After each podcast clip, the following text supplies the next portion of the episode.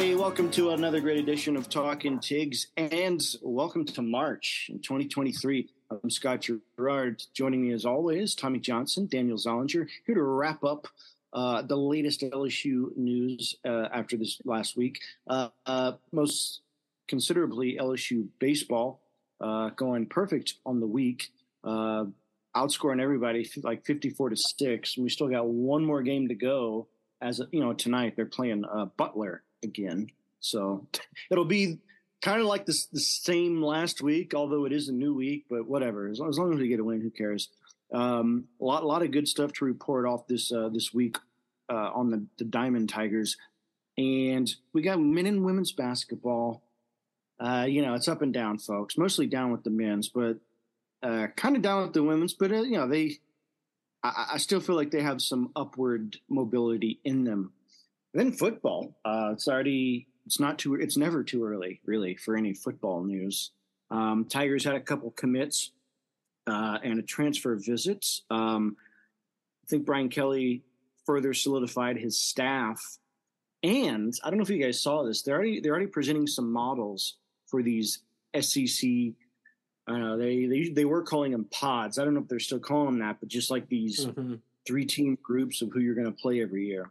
I wanted to get you guys' take on that. And then, there's other football stuff we could talk about. But before we do, because we think we could do a nice trim one for you this week, folks. Before we do, I want to check in with the co-host, see how y'all are doing.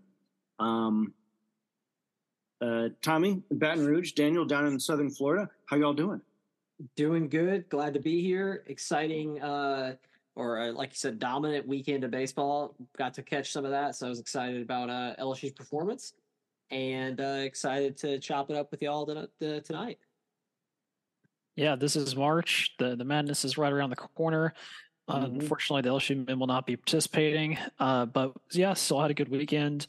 And I didn't get to watch the baseball games, but I was tuned in on Twitter as the numbers rose higher and higher in the score column. So that's always exciting to check in and see. And so we get some positive news to break down with y'all this week.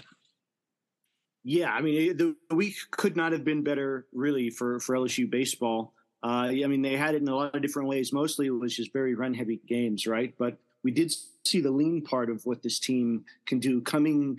Basically, that's how they started the week with the 3-0 win on the road at Texas. It was basically a pitcher's duel until the ninth inning where Gavin Dugas came in, and it was 3rd and 17, and he took his pitch and he knocked it over the wall, and the Tigers went up to 3-0, and then they just closed out in the bottom of the ninth.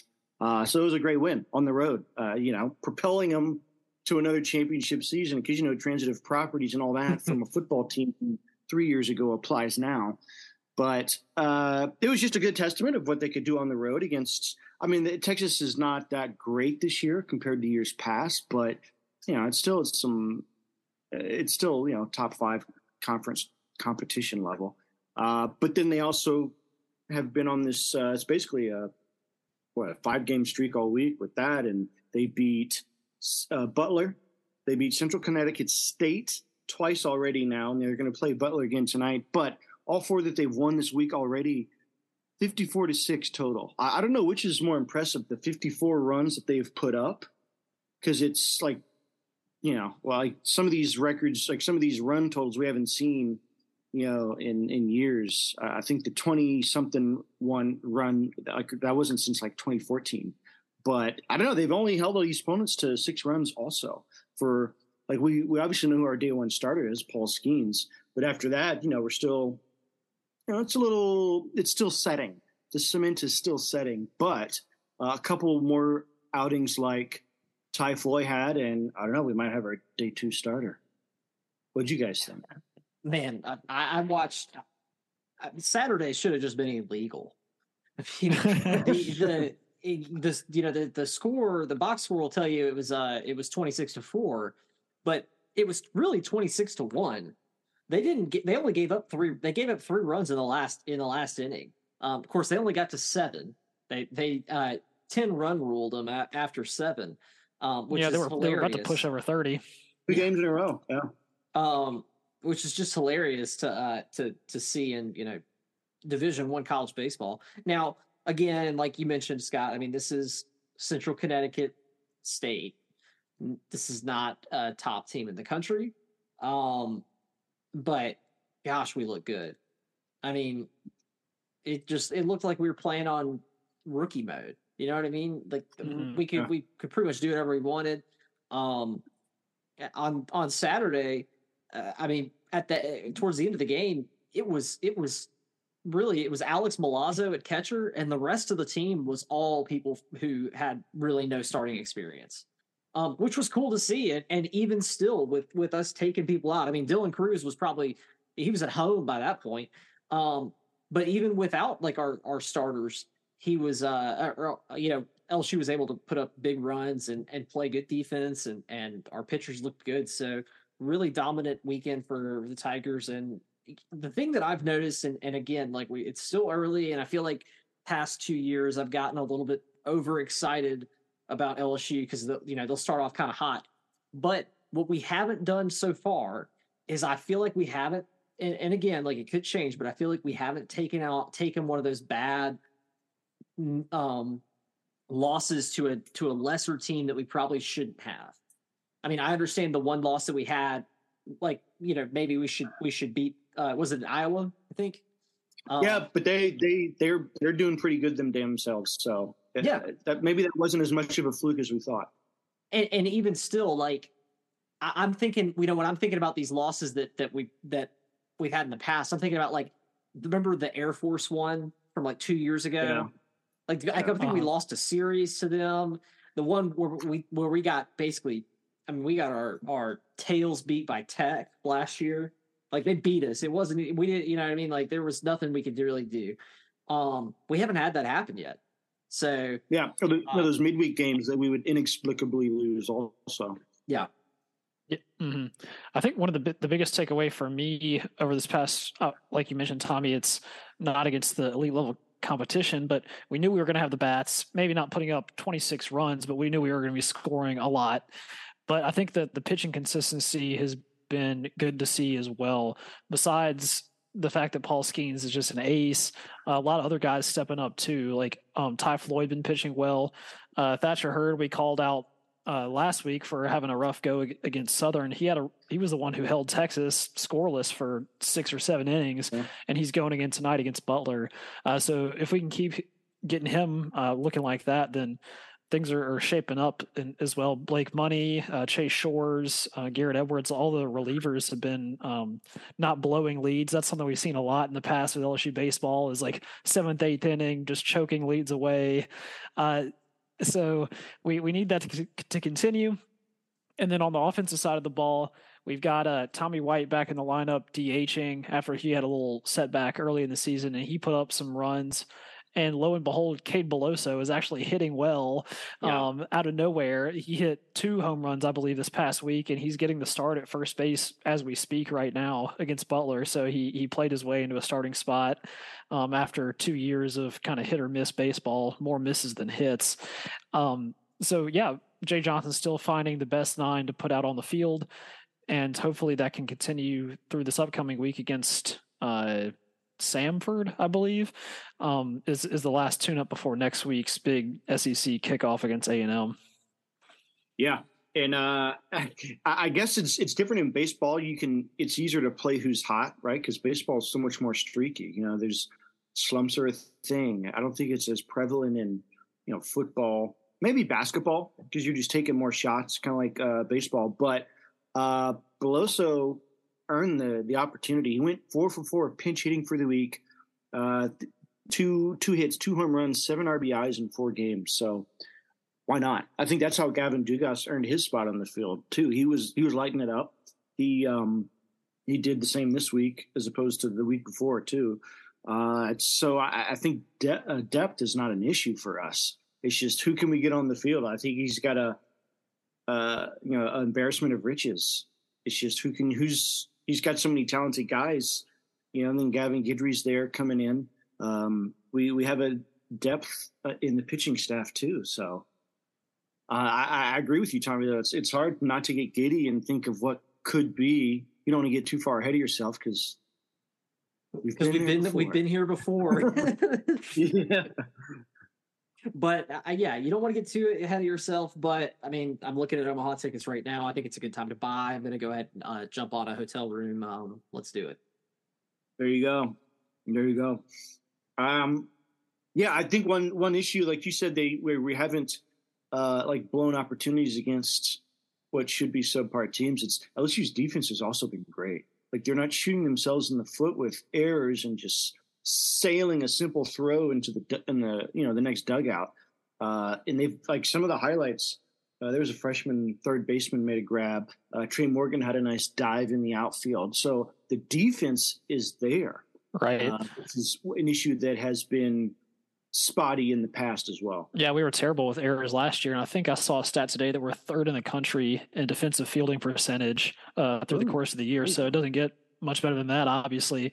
And with that good pitching that we were saying, it always feels good as a pitcher to have a defense that you know will back you up and not just let balls trickle past them. And then you're out there for extra batters, grinding up your pitch count. So it all works synergistically with itself, and hopefully the good vibes can keep flowing.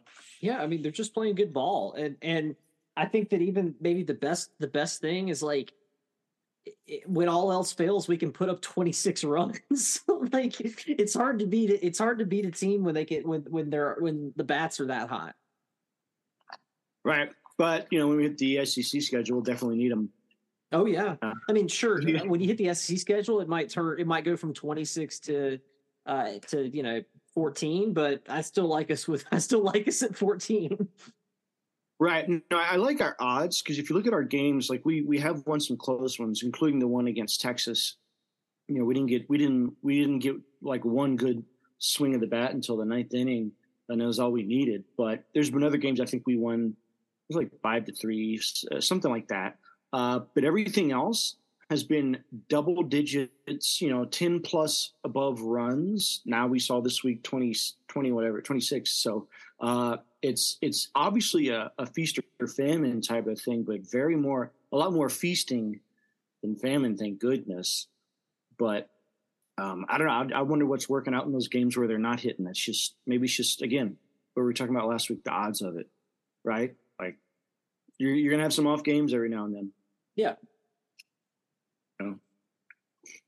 But I think, but if you look at the rest of the top 10, everyone else is, I don't know, kind of steady. LSU's still the consensus favorite in the country, but there's still like 5 SEC teams right behind them.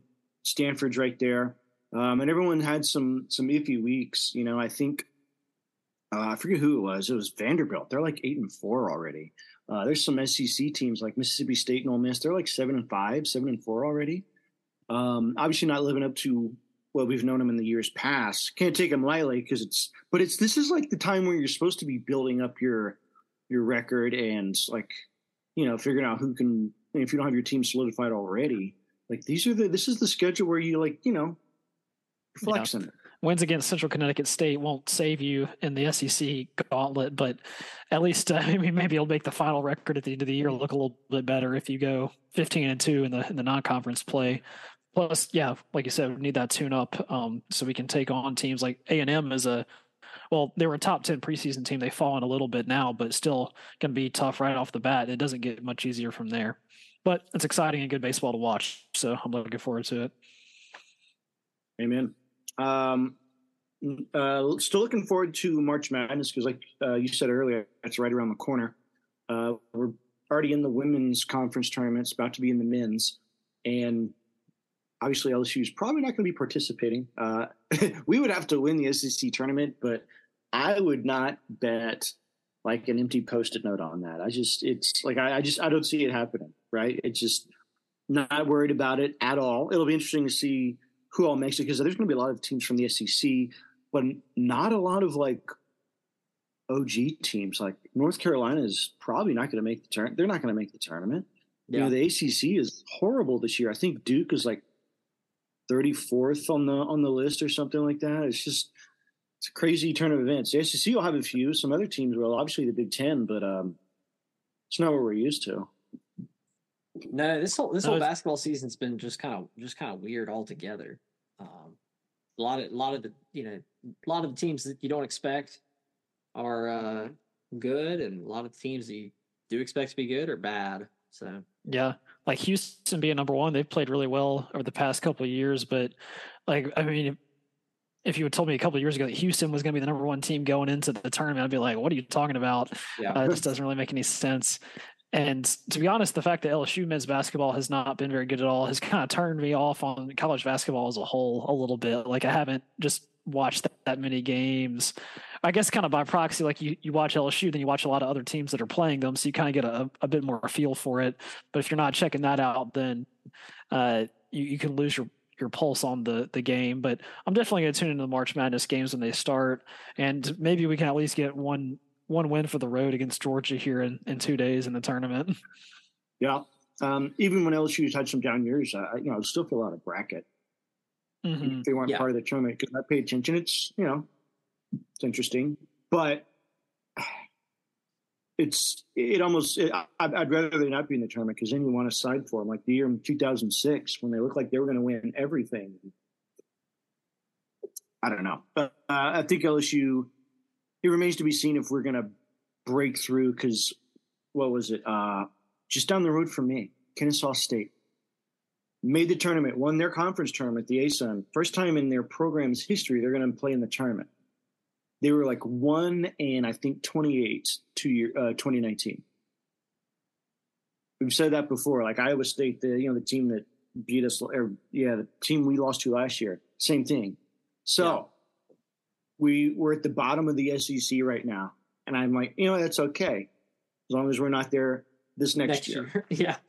Well, I think Matt McMahon's saying the same thing. He's like, as long as we're not there next year, because if we're there next year, I don't know where he's going to be. Unemployed. Yeah. Yeah. I imagine Kim Mulkey's job is in nowhere near danger. I mean, they lost to Tennessee, probably a game they should have won. They had it in one half, had a double-digit lead. And Tennessee just kind of slowly came back and took over in the second half, and they ended up winning by 2. They ended up winning by 2, but somehow the Tigers dropped a lot in the polls. I don't know. It's like what I get. Like their 2 losses were a blowout to South Carolina, which I don't know if they really dropped that bad. They should have dropped more for that loss than the 2-point loss to Tennessee in a conference tournament game. Yeah, it's a little bit disappointing to lose to Tennessee, and because people wanted the rematch against South Carolina in the SEC championship, and also winning that game probably would have secured us a guaranteed 2 and possibly a 1 seed, depending on how the last game went. And now we're looking at maybe a 2, probably a 3 seed, even though we only have 2 losses, which is kind of sad. The polls just hate us. They think our strength of schedule is not that good. But it probably wouldn't have mattered because South Carolina is so good. They crushed Tennessee. We would have most likely lost that game anyway. But we'll see how the tournament plays out. Just don't want to get put on South Carolina's quadrant of the bracket, because they're pretty much going to be juggernauting through whoever they play, and everybody else is mostly fighting for second. But I mean, still a great season, and hope they can put a good bow on it with a Final Four run or greater. Yeah. No, I'm excited. I mean, I'm not the. I don't. I think most listeners would know that I'm not the most avid women's basketball fan. I haven't. I've watched some of the LSU basketball this year. I mean, women's this year, but it's exciting for them to be so successful. And I think you're right, Daniel. That I did watch the South Carolina LSU game, and South Carolina looks like they're not going to be denied with this championship. They've almost, it's like they've made it personal too. They, the players and the coach are all, kind of being like, this is ours. We're coming here to take it. We're coming for this championship. No one else, they're gonna have to come through us. So more power to them. But I think it's really, it shows, the greatness of Kim Mulkey, what she's been able to do out in a year and a half. And then, hopefully she can, continue that and elevate her program, and then also maybe she could even can she help out with the men's program while does she have any extra time? I'll take it. That would be so humiliating, probably, to Matt. Man, I don't think we want to do that unless he asked her, of course. But somebody that probably needs no help, no advice on his staff, Brian Kelly, solidifying more of his coaching hires They also got some commits this week. I'll probably toss that to Daniel, but what he did do was add actually an old-time buddy that he worked with back at Grand Valley State and I think Central Michigan, John Jancic.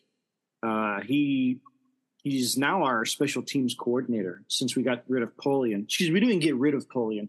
We demoted. Was it a side move? It wasn't a promotion. It was like a side move to like he's like the reassigned area of player development or something. I don't know. He's whatever that is. But, you're right. But then Jancic's going to be our special teams coordinator and outside linebacker coach. He was previously a DC at Georgia and Tennessee. So, I mean, he knows his way around the SEC, recruiting, and just hopefully special teams because we need it. But, yeah, there was that. I think we added another analyst as well, but I don't know. I'm starting to feel like those are just favors to your buddies. Like, yeah, come here, just right here. Here you go. Here's some money, and then move along.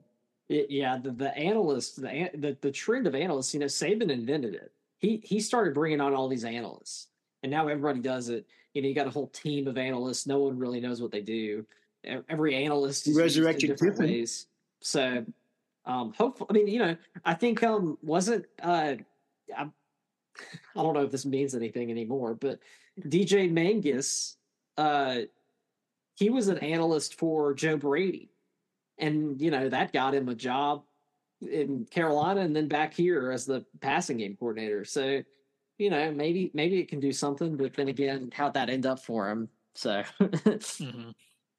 Yeah. And you mentioned the recruits. I'll mention them quickly. There was two defensive players in the class of 2024, both in-state guys. They had four-star linebacker Kalaj Cobbins. And then he's out of Destrehan, Louisiana. And then also three-star linebacker Ahmad Bro out of Ruston in North Louisiana. So, yep, some big boys on the D-line or the defensive side of the ball. And that brings our total to 10 commits for 2024. We're actually like pretty much leading the country in terms of number of commits. Yeah, we don't have the highest in terms of ratings and stars, but at least Kelly's kind of on the trail early and picking up these guys and trying to put a fence around Louisiana, at least early on, and keeping them in there. Yeah, and he was originally Bro was committed to, I think, Duke, and then he got the LSU offer, and he's like, all right, thanks, Duke. Respect my decision. I'm out. And he went with LSU. So you're right. He's trying to put up a fence as much as he can. Guys that he think, yeah, he's a three-star, but you know what? I see a five-star in this guy. So maybe they feel like they can bring him up to that level. And then there was also, I think, a transfer visit this weekend. This guy from Maryland, offensive lineman, Mason Lunsford. We'll see what happens there. I guess maybe we'll have something for you next week on that. That'd be a nice get. Had some depth on the offensive line. But, yeah, still otherwise two good gets. Yeah. I feel like it's you know, it's early for me to or for anybody. Daniel, I think you'd probably agree. Early for us to say anything about how we're feeling on this class other than, I mean, you know, there's some good pieces. Colin Hurley, somebody who I think everybody's been excited about, but there's still a lot of time for people to you know, decommit, recommit, transfer, all that. So I'm excited that we're, you know, we're ranked number 2 in the nation right now behind Georgia. Excited about that, but you know, there's still a lot of time on the recruiting trail to mm-hmm. iron it all out. Yeah, hopefully Colin Hurley will help with it though. Guy seems like committed. Like I've seen in other guys in the past, you know, once they get on board, then they try and recruit everybody else. That's what you love to see. Walker Howard was committed in recruiting everyone else too. Hey, there's always exceptions to the rule, right? But speaking of guys that are committed to LSU, purple and gold through and through. Didn't mean to rhyme, but I did it that time. Jontre Kirkland, you see him XFL. I didn't really get to watch any games. I just saw this highlight that he had playing for Texan against, I forget who it was, maybe Seattle, but Nice catch down the sideline. He's representing in the XFL. I don't know. I still hopefully feel like, yeah, maybe this is like a – maybe it could be like an NFL training ground. I don't know. Yeah. It's kind of hard. I'll give him that. I'm excited about it. I mean, well, we saw last year with – I think I mentioned it last podcast or maybe two weeks ago when we were talking about the XFL a lot. But Kavonte Turpin, you know, not all pro, but a Pro Bowl player for the Cowboys who, you know, was – I think had like the last offensive play for the Cowboys this year in the playoffs. He came from either the USFL or the XFL. I forget exactly which one because we got so many alternative leagues these days, but it's definitely possible. Yeah.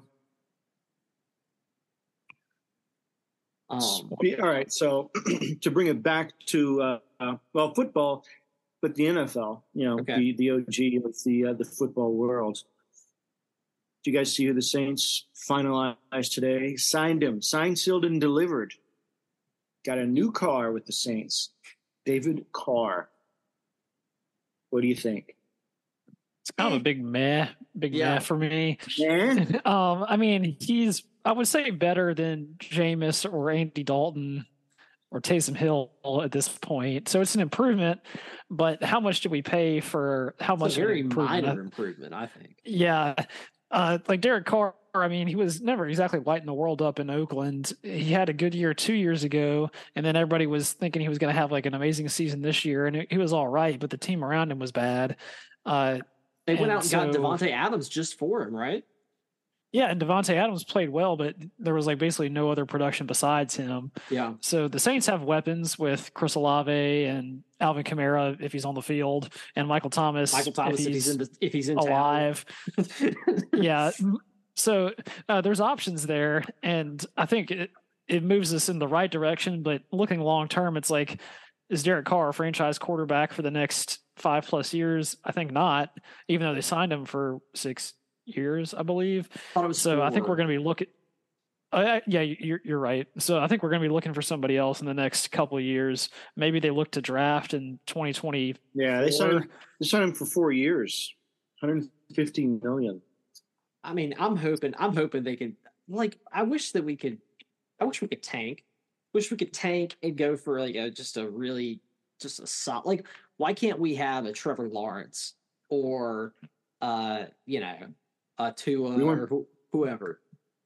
Because we don't have any draft picks left. Oh no, we do. Well, we have one. Well, no, that's we don't have that point. Level. No, but my point is like, come on, let's just get the, you know, give me the tank. It's okay. It's respectable. Yeah. The Dolphins did it. And you think right. At this point maybe they should cut Jameis and Andy Dalton and then try and draft like a third or fourth rounder to back up Carr and learn from him, like a Hendon Hooker type guy maybe. But I'm not sure they even have the draft capital to work with that, and they've got so many other positions of need. So it might be till next year. So if you're a Saints fan, I mean, there's some room for optimism here, but you're probably looking at maybe making the playoffs. The only good thing is that the NFC South is a really bad division. Yeah. So especially now that Brady's gone in Tampa Bay. So all you have to do is beat a Brady-less Bucs, a Carolina team who has a worse quarterback situation than us, and a Falcons team that also has a worse quarterback situation than us. So maybe they can at least squeak out the division, kind of like the Bucs did this year, and see where that takes them. But I guess we'll find out when that rolls around. Of note for LSU fans, isn't it also a Lenny-less Bucs now? Pretty sure they can. Yeah, Leonard Fournette got. It's kind of sad. Yeah, I know. There was talk of the Saints looking for work. If they could pick him up cheap, why not? I feel like that's like the Saints' new thing is like, we're just going to go get like aged LSU players because we know it'll sell tickets, which I understand. But like the business, it's not really a strategy. It's a business strategy. I don't know if it's necessarily a competitive strategy. Right. No, not at all. But I don't know. I feel like Leonard's still got a few good runs in him still. No, I'd be all for it, but I also would be like, well, this is where we're at these days. Like, well, he'd be a good third string at least, second to third. Where's my question to you? Well, I have two questions. First one is, what do you do with Jameis and the league's most versatile tight end in Taysom Hill. I think you keep Taysom because he can do a lot for you. Hopefully not a too big of a cap hit, but I feel like Jameis he's kind of a known commodity at this point, and he's not going to take you that much farther than Carr. So I wouldn't really bank on keeping him around. Yeah. I like keeping Taysom Hill, but I feel like at some point, like he's gonna. I'm kind of a Taysom now. Again, I'm not a fanboy. Yeah, well, no, I'm not a fanboy, but I'm also not like a diehard Saints fan. Like, I mean, the Saints are my, I root for the Saints, but like I'm not in the weeds of all of that. To my eye, as I watch, I think that Taysom has honestly gotten a little bit of a raw deal. I was talking to somebody about it actually today. Do you remember when Drew Brees got injured? It was like his thumb, and there was big decision of, okay, are they going to play Taysom Hill or are they going to play Teddy Bridgewater? Because Taysom Hill had been the second string quarterback. It was Drew, Taysom, then Teddy. But Teddy moved up and was started the rest of the season. And he ended up, of course, he played well and ended up getting that contract with Carolina, where he made a bunch of money and then, didn't do very well. Well, the whole theory on that I've heard, and I totally believe it, is that Sean Payton basically didn't want to. He knew it was a contract year for Taysom Hill, and he knew that Taysom Hill was going to be a good quarterback, and he didn't want to show the league what he had as basically the second string, because he liked having him as that versatile guy that you talk about. And that's been a point of contention for him almost his entire tenure there. It's like, I want to play quarterback. And then they put him at punt return and tight end and fullback and all that. So yeah, I mean, I like keeping him around, but I also like, I think you're right, Daniel. I feel like as with every year it gets, maybe eventually he'll get to the point where, he's too old, but I feel like he's got to make a play for a starting job at some point, or at least more of a quarterback at some point, whether that's with the Saints or on a different team. And it's not going to be on the Saints for a quarterback role, because they, like we said, they just got Derek Carr. Yeah. Okay. Second question for you guys, since you still got your GM caps on. If you have a good early pick in the first, second, and third round, do you draft Keishawn Butte in any of them? I'm going to say at this point he's a third-round pick.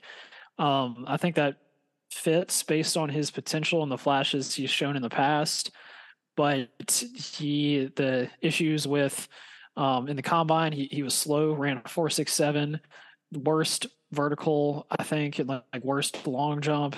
And then lack of production this year. He was hurt, some character issues. There's a lot of downsides and a few pluses.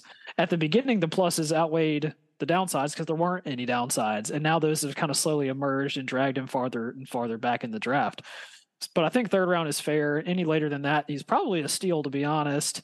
Just because NFL teams, they like to draft based on ceiling a lot of the times, but it's kind of a sad story to tell, but that's kind of where I see him going.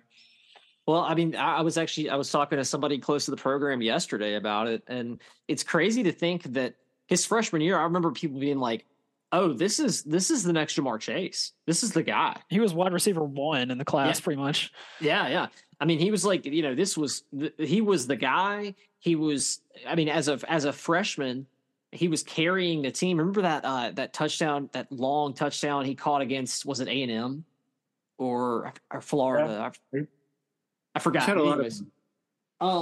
Yeah. So you're right, Daniel. It was pretty sad, but I don't take it. Third round I think makes sense. I don't know if I would take him personally, just because, I mean, we're so close to the drama. Like we knew what was going on from the first game when he was running routes and it looked like he didn't want to catch the ball. So I'm probably biased on that. An NFL GM would probably looks at it a little bit more surgically and says, like you said, Daniel, ceiling wise, he's you got to take him in the third round, or whenever you have him available. But personally, if I'm the GM, I probably look at other options. Just because I don't know. I don't know how much is going to change. Yeah, because you still got a pro day to improve, but how much can you improve on your 40 time in a matter of weeks? I don't know. Well, how much can you improve that way? But also, how was the adversity going to, you think about it. What if he gets drafted to a team that's like a mainly like a running team? I'm just kind of making things up, but like the Titans or something. Like, what if they picked him up and, it's like they're Derrick Henry all day, and he's going to get mad. Is he going to get mad and kind of like not really try like he did at the beginning of this season? I don't know. I think it depends if he knew his place, right? Like if he was drafted in the, like you said, third or maybe even the fourth round, and it was a run heavy team. He was like, look, you we're drafting you because of what you did. You still got to prove it here. And, there's some kid that is an undrafted free agent that's there to try out. And what if he's great? Like outshines, like he can't just show up thinking, well, my highlights versus Ole Miss and A&M and UCLA from back in the day, that's good enough. Just hit play. No, you can't do that. But I do feel he has an opportunity to kind of have like a honey badger type redemption, right? Like his college career didn't quite finish as really as his talent would lead to. But I think Keyshawn has a chance to turn it around. He might be a third round pick, but he could still have a career like Tyrann Mathieu. Hopefully so. Yeah. I mean, Tyrann Mathieu is a borderline Hall of Famer, though. I don't know if I put him in that category yet. Long way to go. Borderline. I mean, he's got some years, though. He's got some years. Who, Keyshawn? No, Mathieu. No, I mean, I'm thinking like Tyrann Mathieu is like a Hall of Famer, pretty like he's close. Okay. And I don't know if Keyshawn is going to get to that point. Got you. That remains to be seen. Sure. But having said all that, that's all I had, guys. What you have? You have anything else? No, the only other football topic was like the SEC schedule realignment. I don't know if we need to dive into that or not. Well, we can touch on it next week, but the model I saw was LSU with Ole Miss, A&M, and Bama. Mm-hmm. I saw that too. Which is pretty tough overall. I think one of the tougher groups, in my opinion. Well, Saban was mad because I think theirs is Tennessee, LSU, and Auburn. Yeah, and he was saying that this is, and then something like these. Or was Georgia in there too? It can't be. I don't know. Anyways, Auburn got it. Auburn gets it bad because they get Bama and Georgia. Like, that's what I was thinking about. It's the South's oldest rivalry. You can't just take it away because it's going to be hard on Auburn. You keep it. That's why Alabama is playing Tennessee still. Yeah, Saban's just unfortunate for him that they are getting good again. They sucked this whole time he's been at Bama. Lucky for him. I do think the ones that LSU is assigned against are probably the most three logical in terms of like the ones that the rivalries they want to drum up kind of. Well, yes. There you go. Yeah. Because we've had Bama for a while, like they're kind of our lock. Like we almost need Bama in a sense to give us like something to cry about. Ole Miss, there's some historical rivalry there. They need Mississippi State more. I would maybe swap A&M for Arkansas, but that's just kind of a personal thing. Same. I think I would swap A&M for Florida. Oh yeah, we lose that because I don't like losing the Florida game. I don't like losing the Auburn game. I like both of those. I think LSU and Florida needs to take a break though, because it's too hot and heavy. It's we like literally hate each other. We need to take a break. Let it cool off. It was a good rivalry though. Good games. Yeah. Oh yeah, the games have always been great. I guess the thing to keep in mind though is like this doesn't mean we're not playing them. Like we would still play most of these teams, if not this year, if not one year the other year, right? Like, right. Yeah, it's rotating, but every year. There's something about like it's a little bit unfortunate. I mean, like there's something about like knowing every year you're going to have Florida, you're going to have Auburn, you're going to have Ole Miss, Mississippi State. Like, it's just like, hey, you know, and each of these games almost have like a feeling. It's like Florida's like an early fall game. Mississippi State usually is like a late, one of the first weeks of the season, probably your first SEC game. Ole Miss a lot of times is like a Halloween-ish, like, you know, mid to late October game. So it's, you know, it's all going to be different, and eventually we're going to be talking about us going to Austin to play Texas or something. Right, like that to me, the pod to that should have been was Texas, Oklahoma, A&M, Arkansas, or like if they were doing or if they were doing four, Missouri, Texas, Oklahoma, or A&M or Arkansas, but probably those four because they're all in the Big 12 together, or there were rivalries there already. No, yeah, I agree. I think that would have been cool. I would have. I mean, like I think like the one Texas A&M or Texas A&M. Not Texas A&M, A&M, Longhorns, Oklahoma, and Arkansas would be cool because it wasn't that like the Southwest Conference, yeah, like old school, yeah. Oh man, I think that'll pretty much do it for us. A lot came down the pike this week. Got some more this week with LSU baseball. Got the LSU SEC men's basketball, women's basketball as well. And whatever else comes down the pike, we'll have it for you folks next week. So until then, I hope everyone has a great week. You stay safe, you stay tuned, and we will talk to you next time on Talking Tigs.